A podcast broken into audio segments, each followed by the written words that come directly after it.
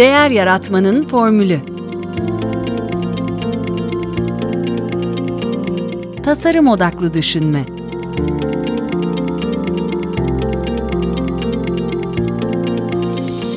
Merhaba, ben Mete Yurtsever. Ee, Değer Yaratmanın Formülü Podcast'inin ev sahibiyim.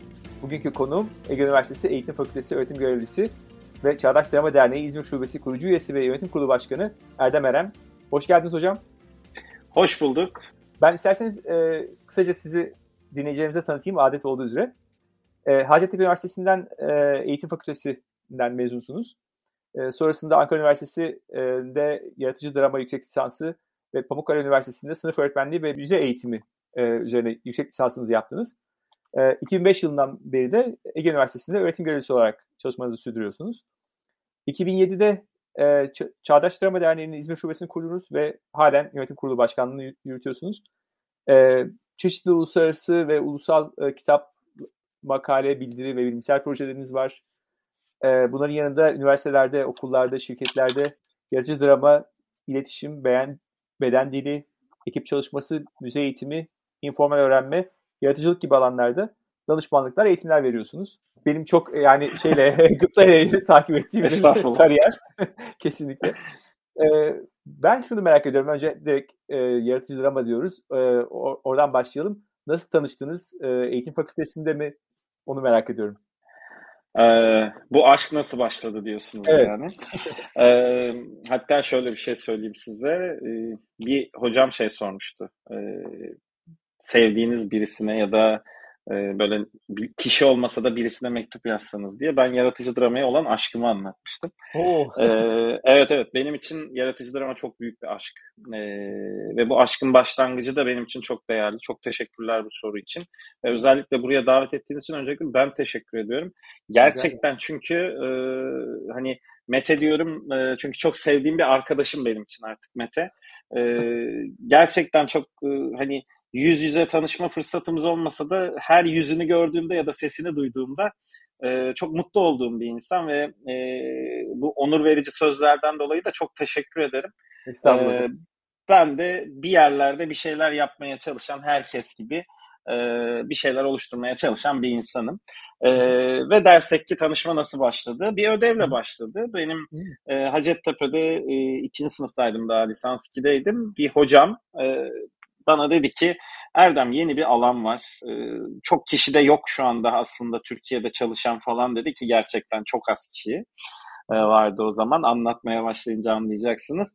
Ee, sevgili Ayşegül Celepoğlu hala da Hacettepe Üniversitesi'nde hocadır. Ee, o dedi ki hadi Erdem sen bunu anlayabilirsin ve arkadaşlarına da anlatabilirsin. Çünkü daha e, eğitim fakültelerinde falan zorunlu ders değildi.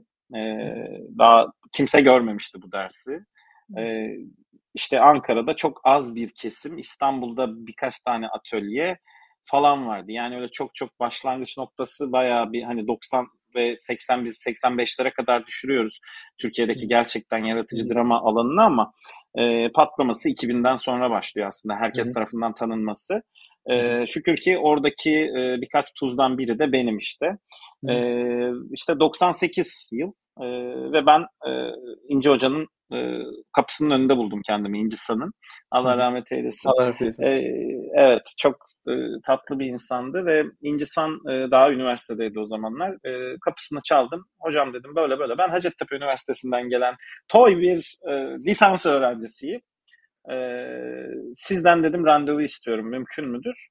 Ee, sağ olsun aslında randevuyla şey yapardı. Bir 15 dakikan var istersen gelebilirsin evladım dedi. Ee, o 15 dakikayla başlayan süreç işte bu yıllara kadar geldi. İncisan beni e, işte e, dinledi, ne yapacağımı anladı. Ben bir ödev anlatıyorum falan filan gibi bir şeyler söyledi. Sonra da Ömer Hoca'ya gönderdi. Ömer adı güzel.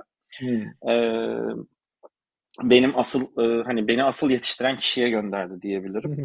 Ee, ve Ömer Hoca'nın e, hani yanında e, yetişmeye başladım süreçte. E, Ankara Üniversitesi Yaratıcı Drama e, Kulübü vardı Eğitim Bilimleri Fakültesi'nin hala da devam ediyor.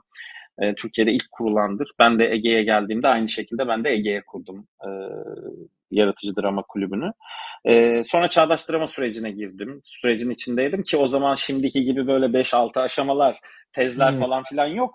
E, hani böyle çok e, rutin daha böyle hani atölyelerden aşamaya yeni geçilmiş dönemler falan. E, dört tane aşama var ama aşama Milli Eğitim tarafından tanınmış değil daha bir şey. Yani hmm. öyle şeyler yok daha. E, yaratıcı dramayı öğrenmek isteyen, e, hayatına katmak isteyen insanlar. Tabii ki sadece öğretmenler değil işte e, bir sürü insan var. Ve ben Ömer Hoca'nın yanında e, başladım bu sürece. Asistanlığını yaptım çok uzun süre. E, o arada Ali Öztürk'le tanıştım. Onunla e, çalışmalar yaptım. Tülay Üstündağ'la çalıştım. Onunla çalışmalar yaptım. Ayşe Çakır İlhan'la çalıştım ki ilk tezimin danışmanıdır. Onunla çalıştım. Ayşe Okvuran'la çalıştım. Yani aslında Türkiye'nin tarihini yazan kişilerin e, doğrudan öğrencisi oldum. Bu da benim için çok büyük bir şanstı. Hepsinin gerçekten hem ellerinden öpüyorum hem de gerçekten verdikleri bilgiler için müteşekkirim. E, bana çok şey öğrettiler. Tanışmam çok uzun sürdü. Ben tanışmanın bitmediğini düşünüyorum. Hani ne zaman tanıştınız? ee, yaratıcı drama içinde yaratıcılığı barındırdığı için tanışmanın hiçbir zaman bitmediğini düşünüyorum. Bir de çok sosyal bir alan. Ee, işte e, yeni insanlarla tanışıyorsunuz, yeni alanlarla tanışıyorsunuz. Alan sizi geliştiriyor. İşte beni öyle şeylerle tanıştırdı ki doğaçlama tiyatroyla tanıştırdı mesela. Türkiye'nin ilk doğaçlama tiyatrocularından biri oldum süreçte. Tiyatroyla çalışıyordum ama doğaçlamayla tanışıp doğaçlama işte yurt dışından bazı hocalarla çalışıp e, çok önemli insanlarla sağ olsunlar onlar da. Böyle bir tanışma çok uzun sürüyor bu işte. Çünkü Hı-hı. yaratıcılık bitmiyor. E, aynen hayatın bitmediği gibi. Ama başlangıç noktası olarak evet bir hocamın bir ödeviydi. Ama aşk o zaman başladı. Aşk hala devam ediyor. Ee, tek ayrılmadığım aşkım diyebilirim yaratıcı dramaya. Harika. Şimdi bu kadar e, sözünü ettik ve herkesin e, merakını celbettik. E, bilmeyenlerin en azından. E, eminim herkes size soruyor nedir yaratıcı drama diye. Sizin tanımınız ne hocam?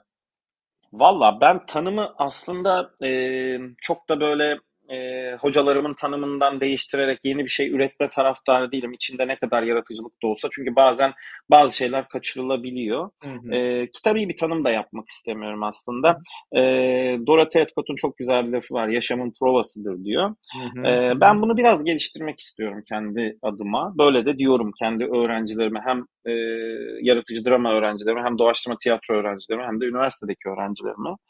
E, şöyle diyorum yani gerçeği e, hani böyle gerçekle kurgunun birleşme noktası vardır. Bizde metaksis deriz. Dramatik e, alanlarla uğraşanlar bu metaksis kavramını bilirler. E, ben gerçeğin metaksis tarafından beslendiği bir alan olarak görüyorum. Yani gerçekle kurgunun gerçeği beslediği bir alan olarak görüyorum. Yani bu yaşamın provası dediğimiz şey gerçekten çok doğru.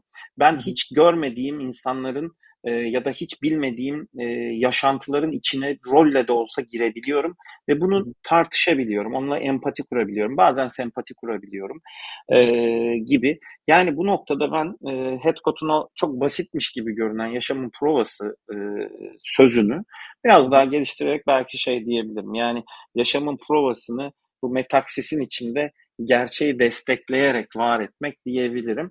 Ama tabii ki kitabi tanımlar var. İşte hepimizin yazdığı kitaplarda e, tanımlar var.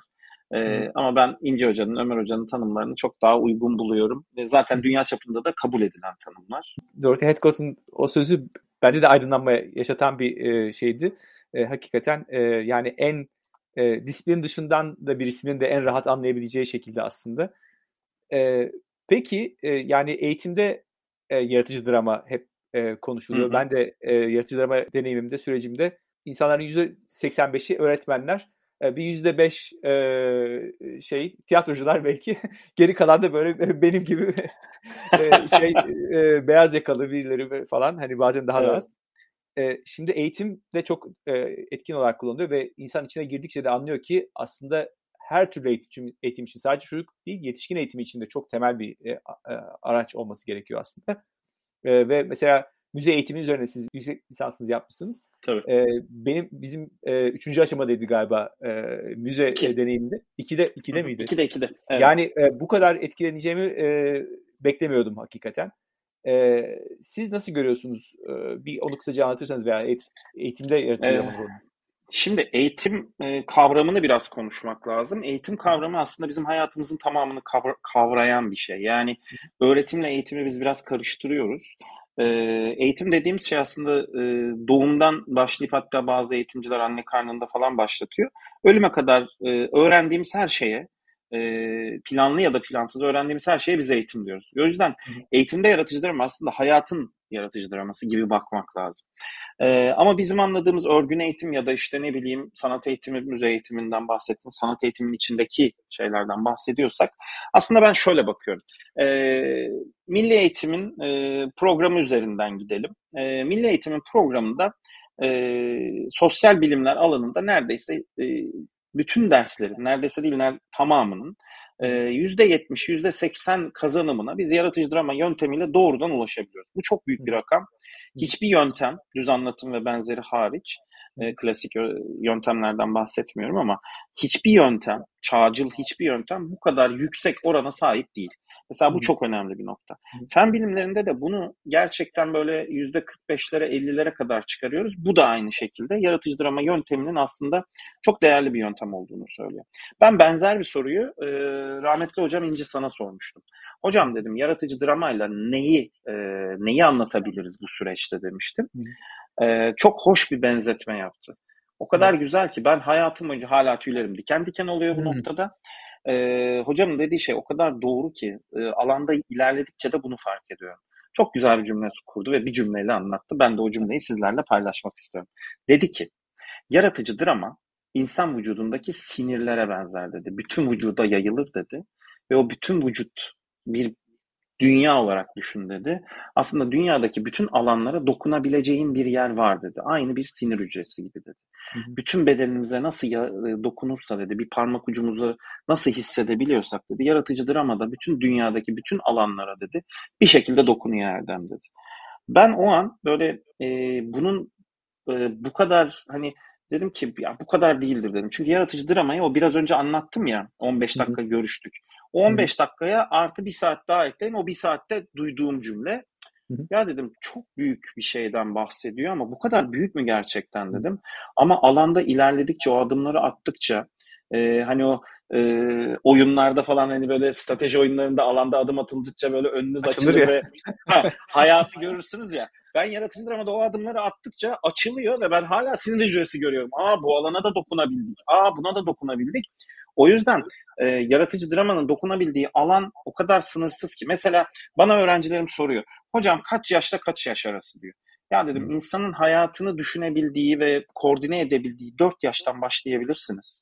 Hı hı. Ve gerçekten akıl sağlığını yetirmediği yaşa kadar 90 yaşa hı. kadar çalışabilirsiniz ki ben gerçekten 4 yaştan 84 yaşına 85 pardon 85 hı. yaşına kadar insanlarla çalıştım. Ee, işte ne bileyim engellilerle çalıştım tabii ki basit düzeyde zihinsel çok mental düzeyi yükseklerden bahsetmiyorum ama gerçekten Asperger'lerle, Down'larla çalıştım. Ee, işte ne bileyim e, şeylerle çalıştım. E, hapishanedeki kişilerle çalıştım. Daha geçen hafta hatta tekrar yine çalıştım. E, işte ne bileyim e, çok böyle gemicilerle çalıştım. Yani e, beyaz yaka, mavi yakayla çalıştım e, doğal olarak hani yaratıcıdır ama o kadar dokunuyor ki, o kadar fazla yere dokunuyor ki o sinir hücresini gerçekten her seferinde hissediyorum. E, hocam şununla çalıştınız Evet onunla huzur evinde çalıştım. Yani o kadar ilginç gruplarla çalıştım ki e, doğal olarak e, her yere dokunuyor. Müzeye gelince müzeyi ben şöyle tanımlıyorum. E, daha geçen gün bir kitap, daha çıkmayan bir kitapta da yazdım. E, müzeler insanların, e, ülkelerin daha doğrusu e, kültürel bellekleri olarak görüyorum ben. Yani kültürel bellek dediğimiz şey çok önemli bir şey. Yani bizim hayatımıza dair her şeyin bir belleği var ve orası müze. Bu resim heykel de olur, etnografya da olur, arkeoloji de olur. Ee, işte ne bileyim e, Amerika'da falan var, e, Türkiye'de daha yok ama beslenme çantası müzesi de olur. Yani o o döneme ait, o hayata ait her şey. Hatta e, biz hayvanat bahçesi diye e, geçiyoruz ama aslında hayvanat bahçesi dediğimiz şey de canlı müze. Mesela bunlar da çalışılıyor ve ben bunların hepsinde drama yaptım. Dramayı bir yöntem olarak kullandım müze eğitiminde ve çok farklı yaşlarla çalıştım. O yüzden ben yaratıcı dramada eğitimdeki rolü dediğim zaman rolü o kadar çok ki hangi rolünü sayayım? Ee, podcast biter Erdem susmaz. O yüzden hani o kadar geniş ki süreç e, anlatıl, anlatılmayacak kadar çok. Şimdi şöyle basitçe müzelere baktığımız zaman bazı işlevleri var. Hı hı. E, işte e, nesneleri toplama, arşivleme, koruma, e, onlar hakkında onarım, onları onarım yapma, onlar hakkında araştırma yapma, sergileme gibi. Ama Hı-hı. son 100 yıl dediğimiz dönemde, son 100 yılda eğitim işlevi devreye girdi. Müze Hı-hı. eğitimi de aslında biraz böyle başladı. Hani o büyülendim dediniz ya o ikinci aşamada. Gerçekten Hı-hı. gerçekten büyülendiriyor.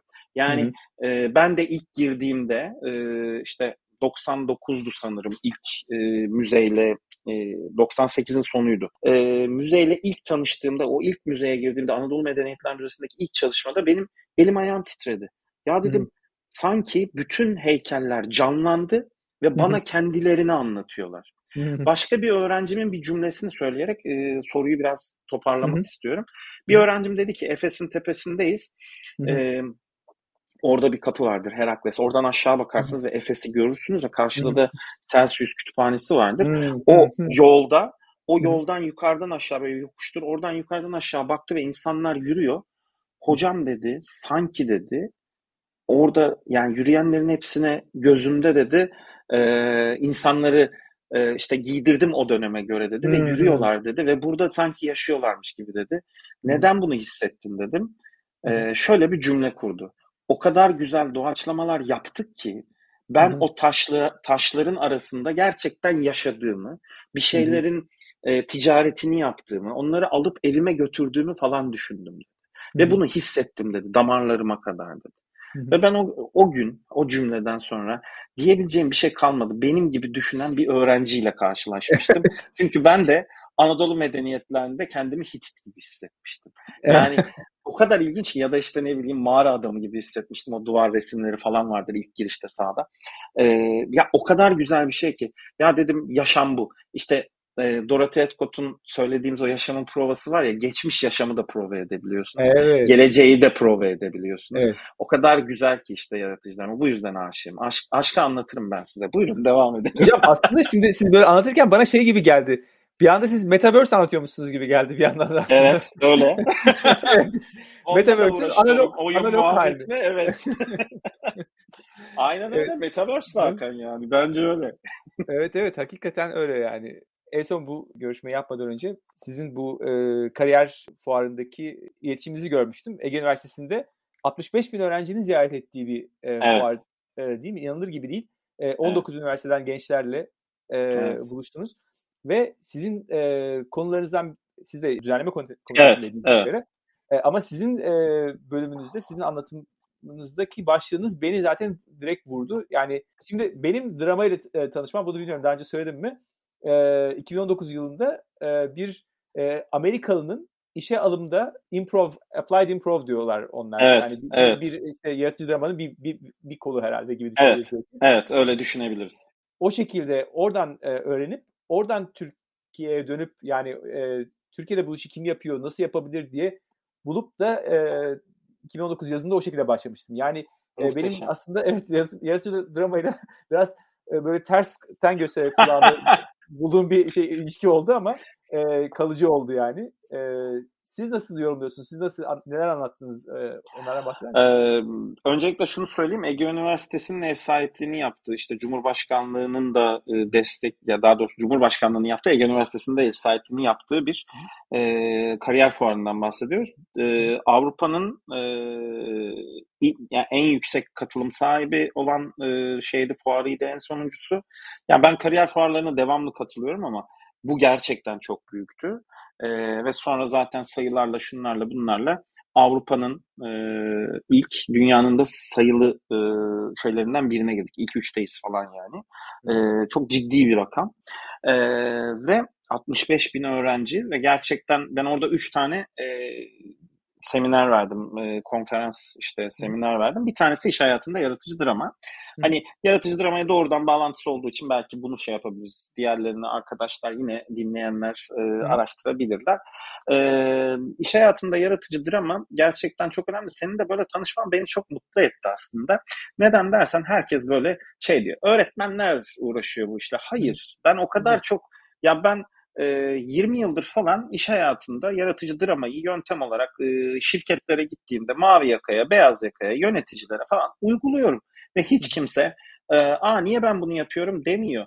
benim hiçbir e, işte konferansım ya da işte ne bileyim hiçbir eğitimim hani böyle şey geçmiyor. Evet şimdi PowerPoint'te gördüğünüz bla bla diye başlamıyorum. Çünkü böyle bir e, yaşantım yok. Böyle bir e, öğrenmeye öyle bir inancım yok. Yani o PowerPoint'te anlatılarak inancım yok. Öyle bir şey öğretilemez diye düşünüyorum. Ve zaten yaratıcı dramayı bu kadar çok sevmemin sebebi de o. Çünkü ben öyle hiçbir zaman öğrenemedim. Ben farklı öğrenmeyi sevdim. Yaşayarak öğrenmeyi sevdim ve bur- burada da vuruyor.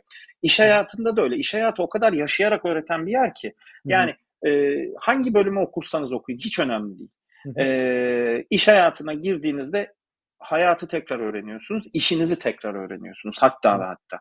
Yani o e, bizim üniversitede okuttuğumuz falanlar filanlar hepsi kenara kalkıyor ve e, size iş hayatı, işi yaşatarak öğretiyor. Aynen. Hmm, güzel bir fikir dedim ve buradan devam ettim. İş hayatı yaratıcıdır ama yaşayarak öğretiyor. İş hayatı da yaşayarak öğretiyor. E bunlar aynı şey. 20 yıl önce böyle bir şeyle başladı bu. İş hayatında yaratıcı drama e, yani dediğim gibi şirket eğitiminde kullanıyorum, bireysel eğitimde kullanıyorum. E, bireylerin doğrudan, daha doğrusu bireysel bir eğitim yapamaz yaratıcı drama, yanlış olmasın. E, bireylerin eğitiminde e, var olması gerektiğini inanıyorum ki sen de mesela öyle başlamışsın. Hani Hı-hı. benim de eğitimimde bu olmalı, ge- o olması Hı-hı. gerekiyor deyip buraya gelmişsin. Ne kadar güzel. E, zaten senin o araştırmacı kişiliğine hastayım, çok seviyorum. e, yani burada aslında kendimizi bilmekle çok alakalı, işte yaratıcılığı kullanmakla çok alakalı. O yüzden iş hayatında yaratıcı drama bence çok değerli. Özellikle iş görüşmesinde ben yaratıcı dramayı e, odaklayıp e, şey yaptım. O da e, benim çok sevdiğim bir arkadaşım, önceden öğrencim, benim asistanlığımı yaptı falan filan. Şimdi de beraber aynı e, mesleği icra ediyoruz. Ayşegül Erol'lerin bir e, pro, bitirme projesiyle ee, ben ona bir hani ben böyle böyle bir şeyler yapıyorum. Hadi sen bunu geliştir, beraber bunu halledelim de, dememle oluşan bir şey.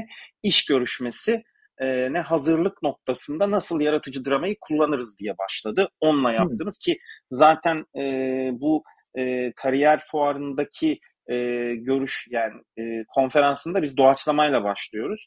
Mine Hı-hı. Özbek var. O da benim aynı şekilde Ayşegül e, Erolar'la beraber e, benle başlayan e, ve işte benim her dersime, üniversitedeki, dışarıdaki her dersime gelip beni ciddi anlamda asiste eden ve sonra da işte beraber çalıştığım, şu anda beraber kitap yazmaya çalıştığım falan arkadaşlarım. Ee, ve onlarla başladı. Hatta biz dediğim gibi orada doğaçlamayla başlıyoruz. Doğaçlamayla gösteriyoruz. Orada nasıl bir iş görüşmesi yapılır, nasıl yapılmaz bunu söylüyoruz ve e, böyle başlıyoruz. E, projenin ve asıl bizim verdiğimiz eğitime gelecek olursak, Ayşegül'le falan verdiğimiz eğitimde şöyle yapıyoruz.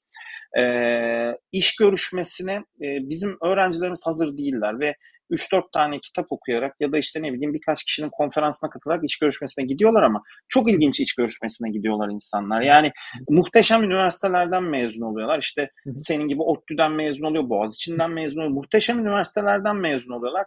Ee, zehir bir zekaya sahipler ama görüşmede yaptıkları hatalar onları o işe yerleştirmiyor. Ya hı hı. biz bunu gördük ve dedik ki hani bunun eğitimini verelim. Böyle bir eğitim veriyoruz. Hani hı hı. üniversiteden mezun olmuş ya da mezun olmak üzere olan kişilere veriyoruz ya da işte ne bileyim iş görüşmesinde problem yaşayan kişilere veriyoruz. Bu bir tarafı. Hı hı. Öbür tarafı da iş görüşmesiyle e, iş görüşmesi esnasında yaratıcı dramanın kullanılması. Yani iki tarafı var bu iş. Evet evet. Bizim he, bizim iş görüşmesi yaratıcı drama dediğimiz şey öbür tarafta çünkü kariyer fuarı olduğu için birinciyi hmm. konuştuk. Hmm, Ama hmm. ikincisi de ha, ikincisi de çok önemli çünkü evet.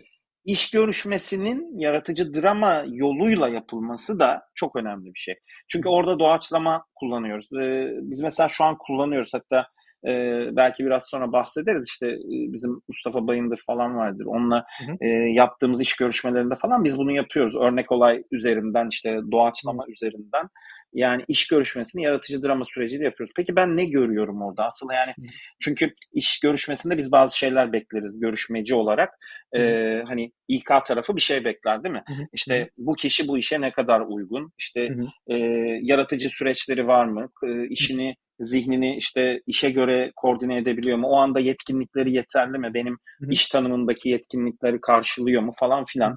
Yönetsel becerileri var mı? Ya da işte tekniksel ne alana alıyorsak teknik becerileri var mı gibi sorularımız vardır kafamızda ve biz onları sorularla soruyoruz. Ben Hı-hı. bu sorularla yapmıyorum Hı-hı. işe alım sürecinde. Yaratıcı dramayla yapıyorum. Çünkü orada o kadar ortaya çıkıyor ki bir tane oyun oynatıyorum.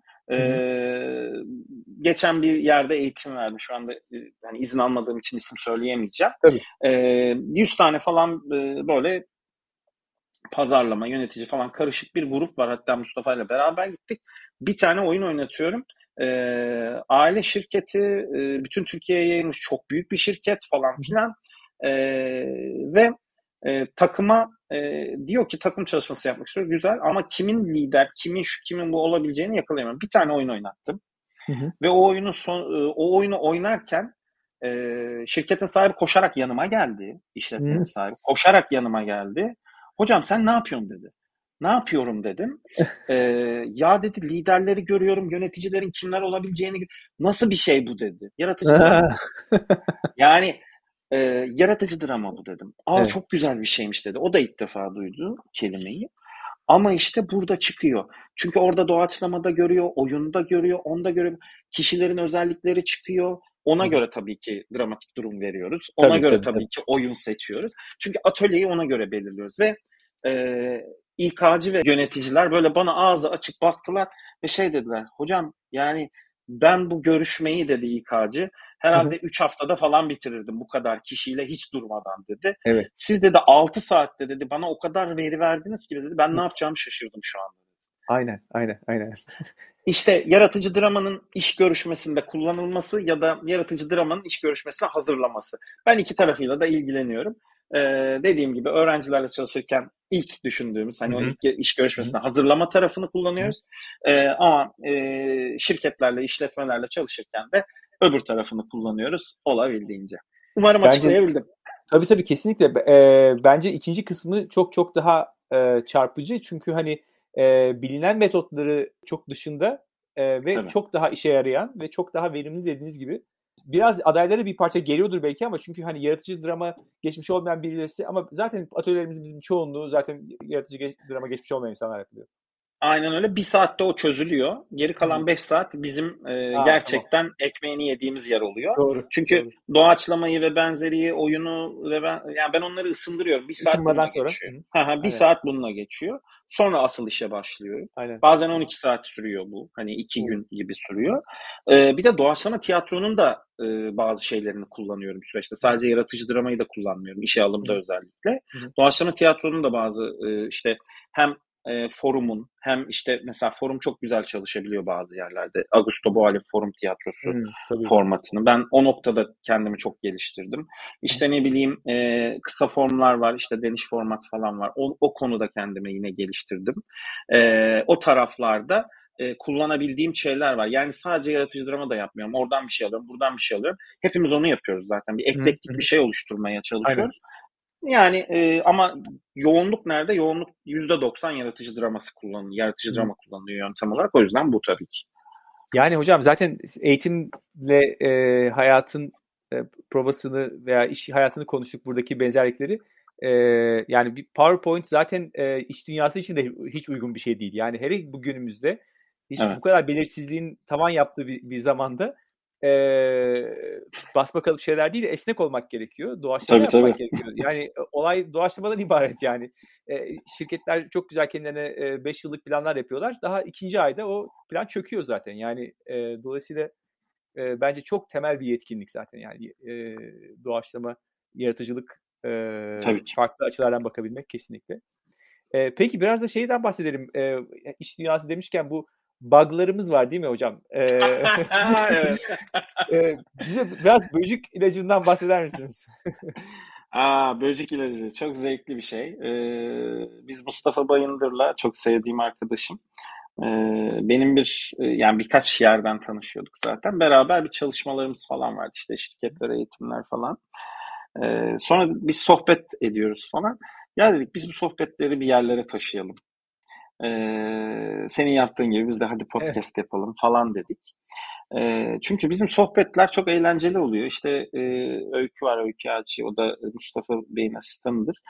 E, çok O da dedi ki ya çok eğlenceli sohbet ediyorsunuz ve çok bilgili dedi. Yani e, bunları niye insanlarla paylaşmıyoruz falan derken biz üçümüz sohbet ederken ya işte Mustafa'nın da e, kafasında e, bir şey yapayım var. Erdem'in de kafasında bir şey yapıyor. Hadi yapalım dedik.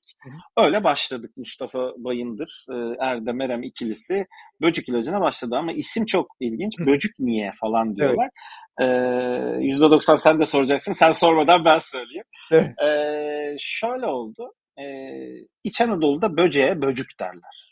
Hı hı. E, hayatta bug'lar var falan diyoruz. Oyunlarda bug'lar yani böcekler var diyoruz. Böcek hı ne problem? Küçük ama problem yaratıyor ve makinenin çalışmasını engelliyor. Ya da hayatımızda öyle şeyler var. İnsanların bazı e, böyle e, küçük problemleri var ve o küçük problemler iş yapmamızı engelliyor. Hayatta bazı şeylerden zevk almamızı engelliyor. Dedik ki e, bu böcekleri bir çözmemiz lazım. Sonra İç Anadolu şivesiyle onu böcük yaptık e, sohbetle. E biz ne yapıyoruz? Bunun ilacını veriyoruz. Aslında böcekleri nasıl savabileceğimizin ilacını veriyoruz dedik. Olayın adını böcük ilacı koyduk. E, ve sonra B'ye çevirdik bunu. Bizim kısaltmamız B. İşte bir, bir sohbet yapıyoruz. Bir, bir şey yapıyoruz. Bir işte kitap önerisinde bulunuyoruz falan filan. Bazı şeyler oldu. Podcast'te benim e, lise arkadaşım ama çok e, çok nitelikli bir arkadaşım vardı. Böyle işte müzik ve benzeri konusunda zaten müzik öğretmeni ama işte Apple Teacher o bu falan bir sürü şeylerle uğraşan işte ViewSonic'te falan eğitimler veren falan çok e, donanımlı bir arkadaşım vardı. Podcast yapıyordu. E, dedim ki Atıl bize yardımcı olur musun? Biz podcast yapmak istiyoruz ve ne yapacağımızı bilmiyoruz. Atıl Çelik girdi bizim gruba. Böcük ilacına. Biz olduk dört kişi. Ee, işte Mustafa, Öykü, Erdem, Atıl derken böyle devam etti. Sonra e, sosyal medya falan tarafı işte YouTube girdi, sosyal medya tarafı Betül girdi. Betül Silindir Ankara'dan bize destek veriyor. Başka bir şehirden destek veriyordu. Sonra da en son üyemiz Çisil girdi bizim aramızda. Ee, Çisil Türkay. O da girdi. O da işte bizim yine asistanlığımızı ve işte o arka tarafta bir sürü şey var. Özellikle YouTube çok zorluyor. Tabii, tabii. Oraları falan çok destekliyor. Öykü'ye biraz destek e, veriyor. Ee, bize işte ondan sonra benim doğaçlama tiyatro öğrencilerim var. Ee, çok yıllardır çalıştığım arkadaşım artık. Ersin Yıldız, Yavuz Erkut, Cansu Okul gibi. Onlar da e, böyle küçük parodilerde yardımcı oluyorlar YouTube'da falan.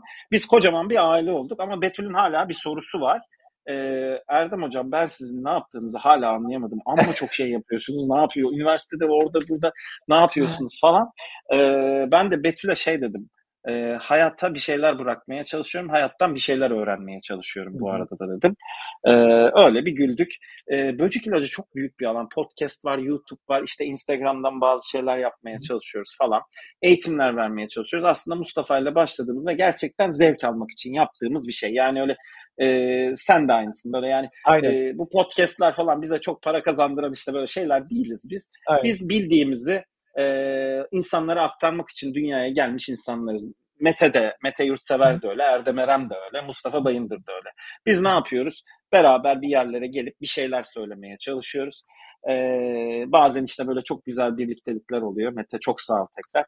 Yani bu birliktelikte herkes bir şeyler koyuyor, ortaya bir şeyler çıkıyor ve güzel şeyler çıkıyor. Yani senin sayfanda da ben çok fazla güzel şey görüyorum, e, okuyorum. Bana çok şey katıyor. Ee, biz de işte kendimizce e, böcük ilacı olarak bir şeyler yapmaya çalışıyoruz. Evet. Bize gerçekten çok güzel geri bildirimler geliyor. Ee, mutluyuz ama hani böyle e, şey derdimiz de yok. İşte bilmem kim olalım derdimiz de yok. Bu ruhu çok iyi, e, çok tanıdık geliyor bana zaten. Yani kendi öğrenme e, maceramıza e, insanları da katıyoruz, insanlardan öğreniyoruz, onlara bir şey vermeye çalışıyoruz. E, bu çok tanıdık. O zaman ben de size değer yaratmanızın e, formülünü soracağım. Erdem Eren'in e, değer yaratma formülü nedir diye soracağım. Aa, evet değil mi? Ee, imza sorumuz bu. Olması imza gereken. Bu, evet. Peki tamam. Ee, demek ki sona doğru yaklaşıyoruz. Peki. Ee, Valla e, Mete önce ben şey derim. E, Oruç Aroba'nın bir tane lafı vardır. Kişi kördür e, en çok da ayna karşısında der. Benim için çok özel bir sözdür. E, aynaya bakıp bir kendimizi görmemiz ve tanımamız gerekiyor. E, bunu bir sürü yazıtta şunda bunda da görüyoruz. Kendini bil kavramını. Hı hı. Hatta bununla ilgili biraz önce konuştuk. Hani böcek ilacında da hatta bir podcastimiz falan var kendini bilmekle ilgili. Ki bir sürü kişi de yaptı zaten. Lütfen dinleyin, okuyun, kendinizi bilin yani. Ee, evet benim birinci söylediğim şey kendini bil. Aynaya bir bak. Sen kimsin? potansiyelin ne? Cebinde neler var? Bunları bir koy kenara. Birinci paketimde bu var. Bunun ikinci paketi sen insanlığa yararlı ne yapabilirsin sorusunun cevabı. Yani ben birey olarak e, sadece kendime değil insanlığa dair bir şey düşünürsem aslında bir şey çıkarıyorum. Yani bir sürü ünlü kişiye bakın işte böyle mentor gibi bakılan ya da işte ne bileyim işte Elon Musk'lar konuşuluyor işte ne bileyim Steve Jobs'lar konuşuluyor. Hepsine bakın. E, kendi cebinden önce insanlık yararına ne yapabilir mi kafasında dert edinmiş insanlar bunlar. O yüzden ben ikinci nokta olarak insanlığa yararlı ne yapabilirim? Bu insanlık deyince bütün dünyaya falan değil. Mahalleniz, çevreniz, arkadaşlarınız hani bu kadar basit de olabilir. İş yeriniz en önemlisi olabilir belki. Bilmiyorum neyse. Odağınız neresiyse. İkinci şeyin bu yani insanlığa e, gerçekten ne noktada yardımcı olabileceğinden ve pozitif bir şey olduğundan emin ol. E, üçüncü şeyim gerçekten çevrendeki insanlara önem ver. E, çünkü dünyada e, kime ulaşmak istiyorsanız dört kişiyi aramanız herkes için yeterli. Eğer o dört basamağa geçiyorsanız e, işte e, Amerika'nın başkanına bile ulaşabiliyorsunuz. Bu bilimsel olarak kanıtlanmış bir şey. E, o zaman çevremizi, network'ümüzü çok iyi tutmamız gerekiyor ve onlara gerçekten emek vermemiz gerekiyor ve onların e, hani onların isteklerini karşılamak değil dediğim şey emek vermek, karşılıklı emek vermek. Biz şu anda birbirimize emek veriyoruz mesela. Bence çok güzel. E, işte bu üçüncü basamak. Dördüncü basamak da eylem.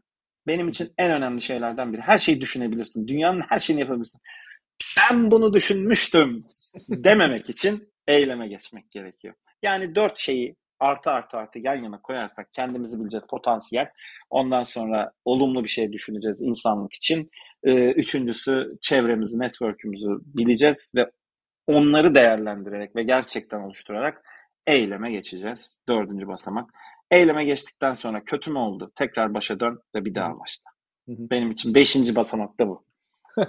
Harika. İterasyon, şey, döngü. Aynen öyle. Olması gereken o çünkü. Evet, yani tabii, tabii. bu bitti, biter yani. Ee, oldum dediğin an, öldüm dediğin andır. Benim her zaman söylediğim cümle. Oldum demeyeceğim. Yani e, o kadar e, seviniyorum, e, mutlu oluyorum hakikaten. Çünkü e, bu kadim şey dönüp dolaşıp hep aynı şeyi buluyorsunuz. Yani işte tasarım odaklı düşünmede de ben aynı döngüye geliyorum, aynı şeye geliyorum.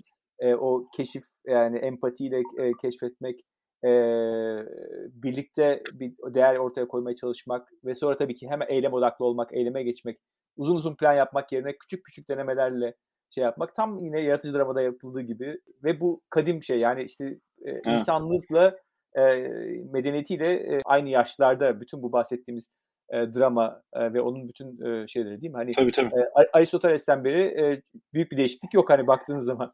Yok hatta daha da eskiden e, hani Tabii. drama köküne baktığımız zaman o kadar kadim ki e, o kadar eski ki ritüellere, şamanizme, ritüellere falan dayanıyor. Hatta hatta işte e, Göbekli Tepe'de bile bazı şeyler var. E, ve hatta hepimizin bildiği işte o klasik kuyruğunu yiyen yılan durumu bizim aslında söylediğimiz şey. Tekrar başa dön ve yeniden evet. başla zaman döngüsü.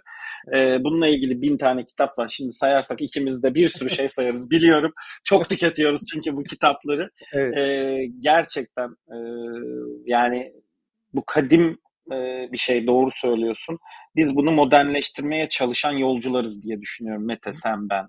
Çok teşekkür ediyorum bize zaman ayırdığınız için. E, dinleyicilerimiz size ben Linktree'nizi paylaşacağım aslında. E, Instagram'dan takip edebilirler değil mi? Nereden tabii ki, neyi tabii takip ki. ediyorsunuz? E, Erdem Erem diye e, hani soyadımın sonu M. E, evet. O şekilde e, arattıkları zaman zaten Google'da e, hem Instagram hem diğer sosyal medyalar hem de diğer e, ne varsa bulabilirler. Link TR'mde e, zaten paylaşacaksam e, tamamdır hocam ne olsun daha ne olsun tamam oradan bulurlar. E, bu dünyada birisini bulmak kolay. Ben artık öyle diyorum yani Doğru. saklanmak Doğru. zor. Eskiden bulmak zordu şimdi saklanmak zor. Kesinlikle. Peki hocam çok teşekkür ederim tekrar. Ben teşekkür Görüşmek ederim. Üzere. Çok sağ ol. Görüşmek üzere. Bay bay. Bu podcast'te tasarım odaklı düşünme çerçevesinde hem yurt içinden hem yurt dışından kimi zaman davranış psikolojisi üzerine bir akademisyeni, kimi zaman bir tasarımcıyı, kimi zaman bir iş insanını Kimi zaman da değişim veya inovasyon üzerinde firmalara destek veren bir danışmanı ağırlıyorum. Amacım Türkiye'de bu konulara farkındalık oluşturmak. Buraya kadar dinlediğinize göre sizin de bu konulara ilgi duyduğunuzu anlıyorum. Sizden ricam güzel bir esnaf geleneğini devam ettirelim. Bu podcast'ten memnuniyetinizi arkadaşlarınıza, Eleştiri ve önerilerinizi benimle paylaşmanızı istiyorum. Sanıyorum bunu en kolay LinkedIn üzerinden yapabilirsiniz. Beni ve Değer Yaratmanın Formülü sayfasını bağlantılarınıza eklerseniz çok memnun olurum. Desteğiniz için çok teşekkür ederim. Tekrar görüşünceye dek sağlıkla kalın, hoşçakalın.